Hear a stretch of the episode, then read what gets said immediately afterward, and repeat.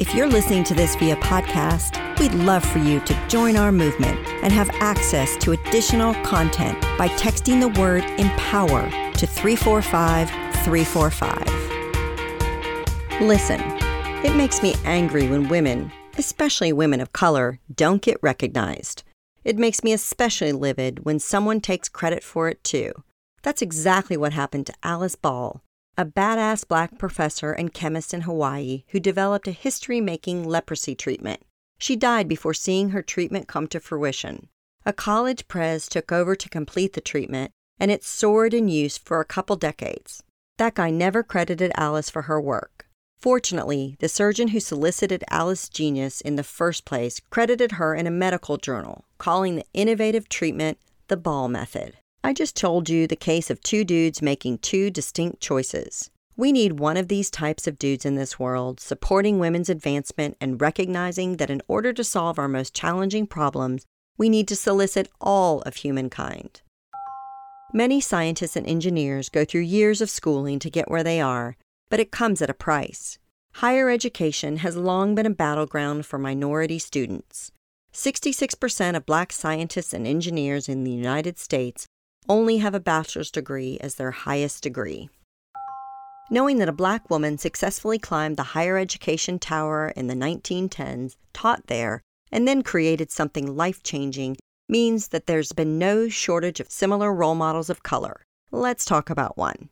Dr. Priscilla Kolibea Mante is a lecturer at KNUST, that's Kwame Nkrumah University of Science and Technology for short. She teaches at the campus in Kumasi, a city in Ghana that more than 2 million call home. It's responsible for half of the timber industry for the country, and several notable people have studied at KNUST, from a female novelist to the vice president of Ghana. So, what's Priscilla up to there? She joined the Department of Pharmacology after earning her pharmacy degree. Priscilla's focus is on medical compounds that might respond to resistant epilepsy, as well as discovering and developing potent therapeutic ways to address anxiety, depression, and pain. There's no shortage of talent in this scientist and academic. As recently as March of this year, Priscilla earned astounding recognition by the L'Oreal Foundation. She was awarded the Women in Science International Rising Talent Award and one of only five chosen.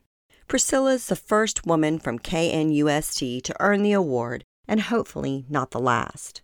When describing Priscilla's research, it's framed by Africa's quest and heck, every country's mission to develop sustainable and affordable healthcare models. Priscilla answers this call by focusing on plant based approaches. It's not easy finding cures and methods of treatment. It's not easy doing it as a woman either. But Priscilla is proud of how far the STEM field and her country has come. She credits mentorship and guidance from both sexes as being instrumental in developing her confidence to do hard things, to pursue her dreams.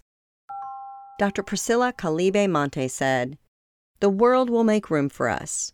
The more women push for senior roles, the harder it will be to ignore them. Looking for more inspiration, advice, and direction? Check out our new interview podcast, On the Spot, available now on any of your favorite streaming services, including iTunes, Spotify, Google Play, or Amazon Alexa. You can also find it on our newly renovated website, onthedotwoman.com. I go in depth with some of our most intriguing on the dot women to watch.